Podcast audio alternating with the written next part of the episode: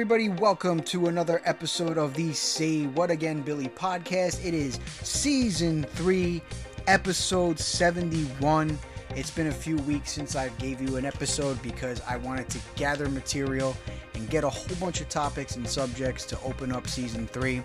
And I feel like I've done that, I've accomplished that. It's been enough time, and there's a lot to get into in season three. A lot of talk about UFOs, a whole bunch of paranormal stories and topics, and some conspiracy theories to get into. A whole bunch of people that are waiting to get onto my podcast and talk with me and have interviews and have some more free talk paranormal episodes and a whole bunch of other things. But in the span of the three weeks, almost three weeks that I haven't produced an episode, there's been a lot of things in paranormal news, so we're going to get right into it. As everybody heard this week, Queen Elizabeth II died. She was alive from 1927 uh, or 1947. Actually, she was born 1927. 26th, and she had a spouse that was born uh, Prince Philip, Duke of Edinburgh, from 1947 to 2021. She died on September 8th, 2022, this past week. So that was something that made headlines, and there was a lot of mixed reactions that ensued from her death. But yes, she did die, she did pass away, and um, that was a sour note for the land of the UK over the pond. So that was something that was pretty major. And I found this interesting. A sonar image appeared to show a 50 foot megalodon shark, but in later studies, the scientists that were out on this water ended up seeing that it was a whole bunch of mackerel. I found that story in the Fox 5 News this week and thought that I actually saw the picture and I was like, no way. And then I read into the story and I was like, well, that makes a lot of sense. And that goes to show you how cryptids can be so mis- easily misconstrued when something is seen out in the open like that. And the last piece of news right here is I found this pretty interesting and something I've never talked about yet as far as going into horror movies and cryptids.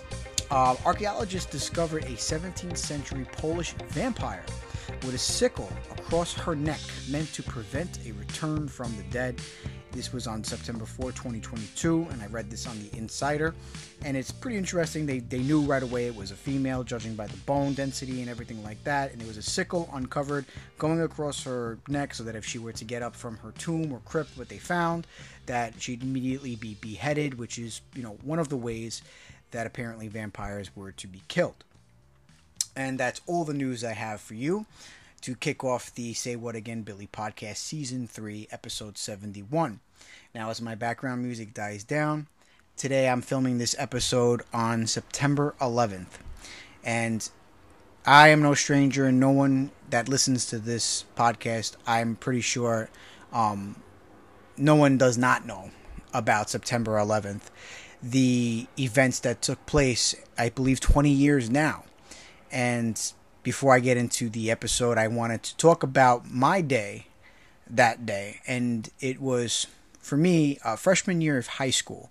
And I had just started, you know, a new journey into education. I had went from grammar school where I was in a Catholic high school, a uh, Catholic grammar school, going into a Catholic high school, an all boys school, St. Raymond's High School for boys in the Bronx. A very great school.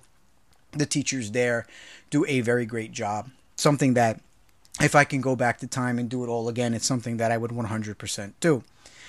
It was freshman year, and I had a senior that was a friend that my father knew and introduced me to. And he was a senior, and I was a freshman, and there was a media room. And it was on the first floor of the building, the first floor of the school. And I think a little after nine o'clock or a quarter to ten, I remember walking, changing classrooms. The bell would go off, and you change the classrooms. I remember seeing him, and his name was Vinny. I remember seeing him walking down the hallway, and he passed by me, and he's like, Billy, did you hear the news? He says, There's no more Twin Towers. And I looked at him, I'm like, What are you talking about? And as he passed by and said that to me, I looked into the media room and I just saw a whole bunch of smoke on the TV. And we had a big screen TV in the media room, and that's where teachers would reserve the room to show episodes of something or teach something in particular using the TV screen and it was what I saw on the TV as I passed by. I saw a whole bunch of clouds on the TV. It was pretty extraordinary to see that, and a announcement came on the loudspeaker announcing the news when we got to homeroom, and we were going to be dismissed a little bit early. I think I had a free period last that day, and eventually I had went home. Now, where I lived on Morris Park and Lurting Avenue in the Bronx, I had became very good friends with the landlord. The landlord was very good friends with myself and my family, and even though he shouldn't have done this, but we're talking like years ago, 20 years now, he gave me and my father and mother access to the roof so that if we wanted to go up and catch fresh air and see the fireworks from Macy's parade and things like that, we were able to go onto the roof, even though it's typically not allowed. It's something that's you know forbidden in most buildings. He gave us access to the rooftop of the building, and I had went up there with my VHS camera and I went to where I would see the skyline normally. I could, from the roof of where I used to live, I could see the skyline of New York City. I could see the, you know, Empire State Building, the Twin Towers, and some on certain days, I even think I could see glimpses of like other particular buildings in Manhattan. But when I looked to the spot, the spot where Manhattan would, you know, the skyline, there was just a cloud of smoke. And I remember filming and just in shock as a kid. And my neighbors, who were friends from downstairs, a couple floors down, because this was a building, an apartment building, they came up and their names were Nick and Mike, and they looked and we talked about that. And the next day we were off from school because we didn't know what was going on. And the rest of the week was just a crazy week to be alive during that time. This was a time where we were hit by surprise by terrorists. We unified very quickly and even though it was one of the sadder and most devastating days in our history most recent history we came together quickly and formed such a patriotic bond during that time span that I haven't seen since then unfortunate to say. And I wanted to take the time to thank all the heroes that took part in that day whether they were MOS members of service or civilians that knew they had to do something to help everybody that was affected or involved in the attack. From getting people out of buildings to getting them off the streets being trampled and covered in soot and dirt. So everyone that was involved during that time i wanted to take time to thank them for their service and their heroism heroism um, and the heroics that um, I butchered that word, heroism, but um, taking the time to thank them and know that if they're no longer here, that they were appreciated and they will forever be known as heroes. From the police officers to the firefighters to the civilians to the people shipped in from Jersey to help and Connecticut and all over the United States to help and go through the rubble days later and a friend of mine that ended up having a cancer related to 9 11, my friend Pat McGovern, who was down there digging through the rubble, and years later, just a few years ago, passes away because of 9 11 related injuries. So we want to take a time to never forget. I wanted to thank everybody that were heroes that day and just never forget 9 11 because it is a day that will forever live in infamy. Now, getting into this episode of the Say What Again Billy podcast, season 3, episode 71, it's going to be something related to military. A story circulated around the internet a few years ago, and it's the story of OP Rock, Afghanistan. Now, OP Rock, Afghanistan was a outpost, basically for troops to go there and stay for a certain amount of time to basically get intel and defend a certain area from the Taliban in Afghanistan. And there was a lot of history that soldiers that went there that did not they didn't know the history until pretty much after the events took place. And it's something that I wanted to get into because it is quite an extraordinary um, story. So it pretty much goes something like a military uh, unit, Marines, were going to be deployed in OP Rock, Observation Post Rock, Afghanistan. And upon arriving, they knew they were going to be there for a long time. These deployments were usually from anywhere from 30 to 60 days. There was only seven members of a unit going there. these Marines were going to this unit, this this post, to spend 30 to 60 days, and there was only seven of them. Now, when they got their intel and their objective and what to do, they went out to Afghanistan and they got to the outpost where they met up with people that were already there. So basically, friendlies, because in a sense, with war terms, there are friendly, we have allies. And when the American Marines went there, there was a British regiment there, a British unit of special forces, and they were already there. And what usually happens is the protocol to this is that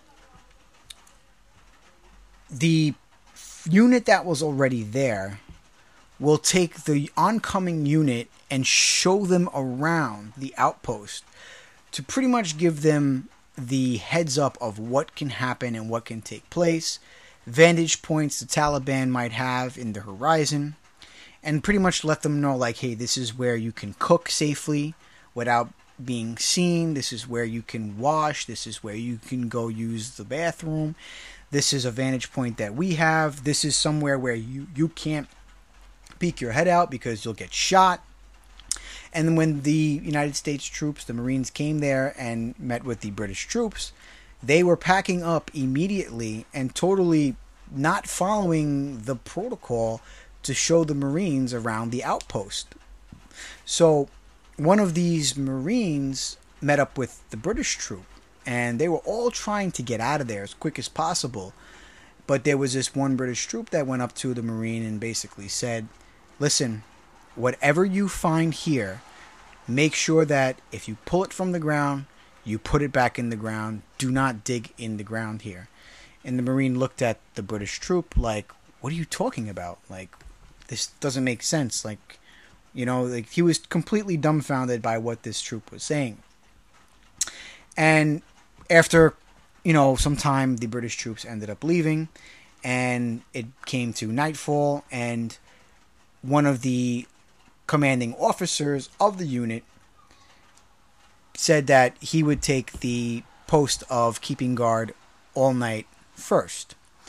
And on the very first night, or within the first few nights of getting there and spending this 30 day to 60 day military um, assignment, while he was looking over in the desert, and there's many ways of looking into the desert, there's thermal vision and binoculars.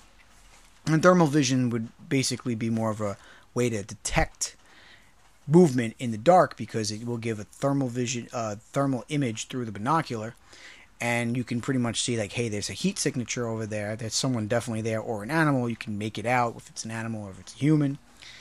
But this person was scanning. This commanding officer was scanning over the outpost, going into the distance, and the radio started going off and he heard a voice and then it would be static and he kept hearing it and hearing it.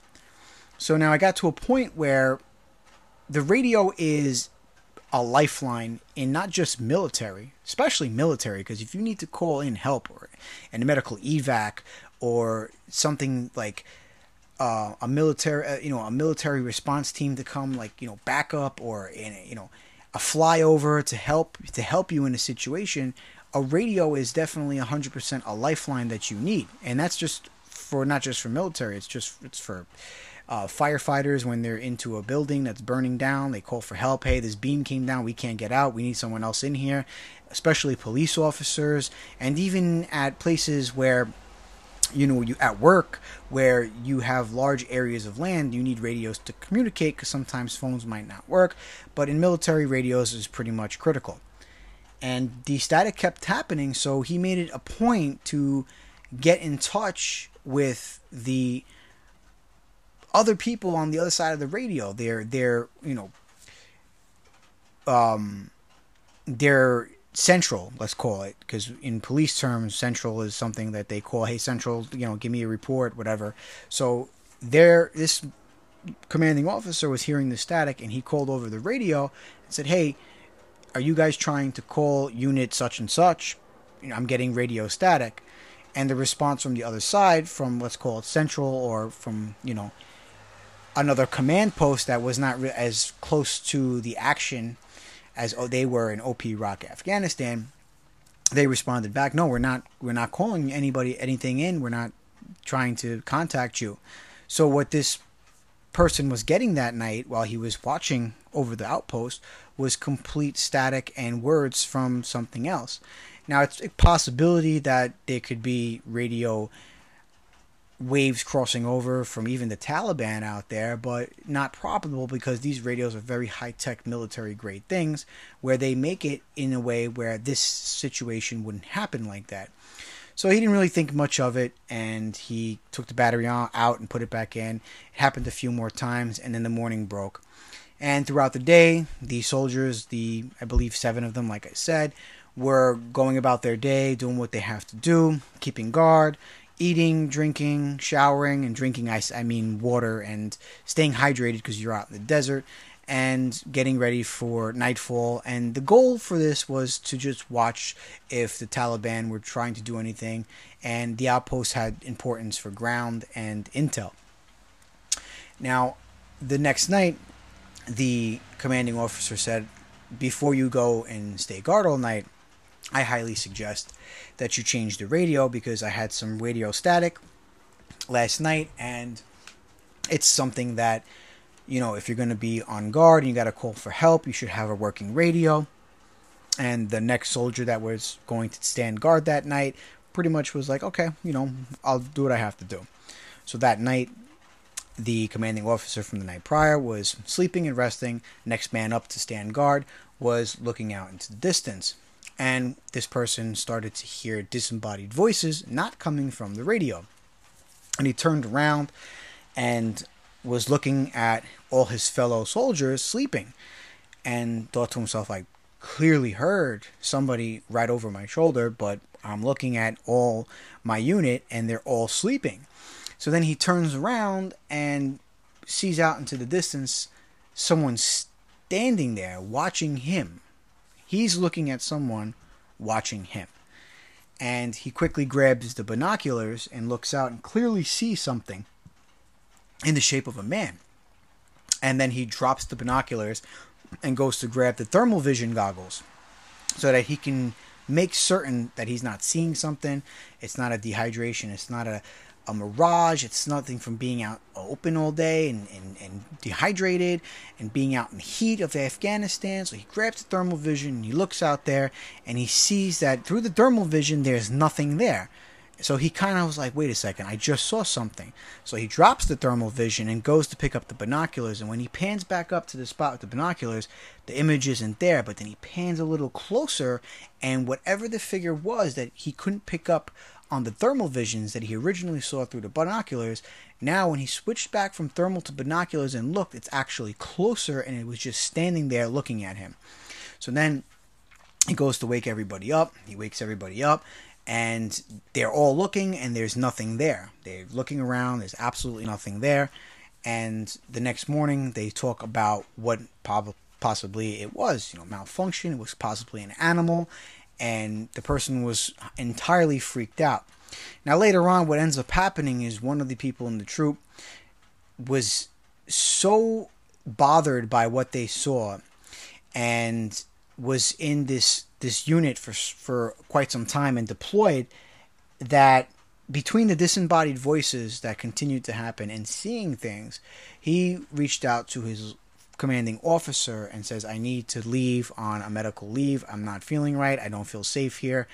And pretty much the permission was granted when the commanding officer of the unit reached out to the central over the radio. They sent the evac in and evac'd him out, and he was granted permission to be evac'd from the OP Rock, Afghanistan, the observation post, because that night bothered him looking out and seeing something that wasn't there, and then continue to hear disembodied voices and feelings of being watched.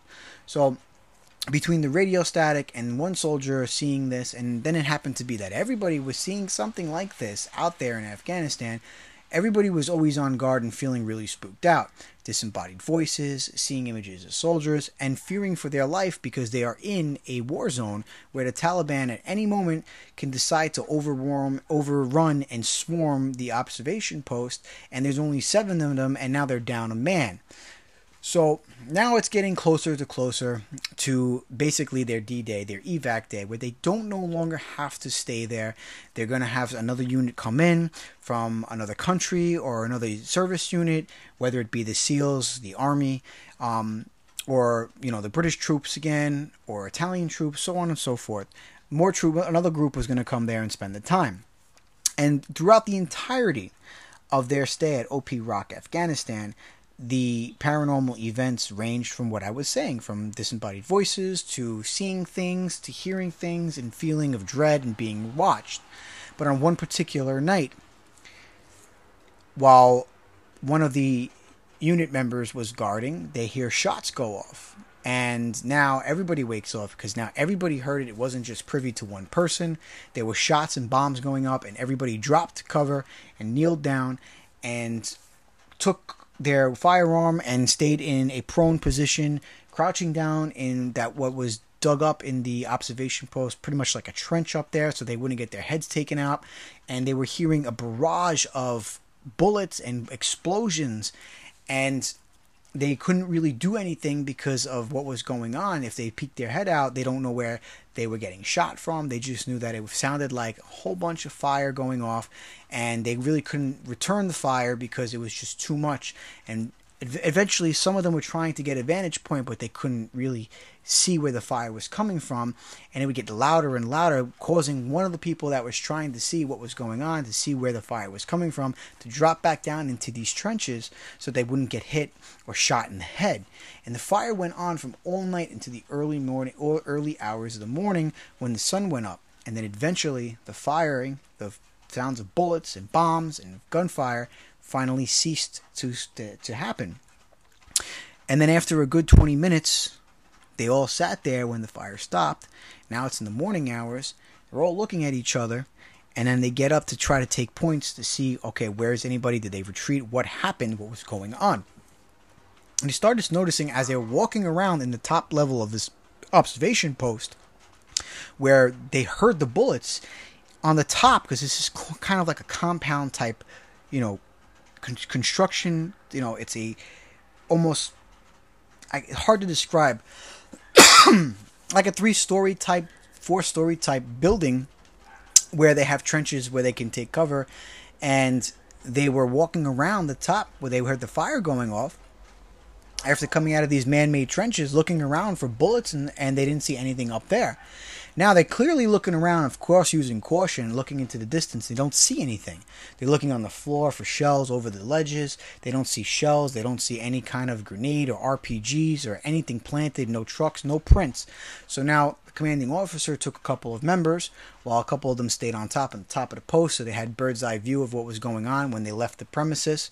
And they all searched around the premises for bullets and certain types of anything that would show that the Taliban was there firing at them from the basic middle of the night all the way to the morning. And when the commanding officer took the troops around the premises, there was nothing. There was no shells, there was no footprints, no tire marks, nothing that gave any assumption or any evidence that somebody was there firing at them all night. Later on, it came to light that this was a war zone prior to the events of the Taliban being there and fighting this new war after 9 11. It happened to be that the Russians had been stationed there many, many years prior, years ago, years ago, and these Russians were wiped out, and there was mass burial of people that were there. And it wasn't just Russians, it even dated back further than that. So that ground of OP Rock, Afghanistan, was not only an outpost modern time, but a post. It was actually a post from wars and um, battles in years prior, and soldiers that fought years and years prior to the events of Afghanistan and the Taliban forming. It was a burial ground, and they were finding throughout their stay this military unit, the Marines, and people still to this day find tons and tons of bones. So that was what the British troops were warning the Marines when they came in to put things back because they felt that whatever they were digging up when they were there was causing paranormal activity. So many years ago, the Russians were fighting people there, and there was mass casualties in that area from prior battles and prior wars, and the bones of the soldiers that have died were all buried in this particular location, causing this military combat zone, OP Rock, Afghanistan, to be a paranormal hotspot while during war times. So, paranormal activity is not just prone or singular to haunted houses or other items where you would usually hear and see on TV shows and movies.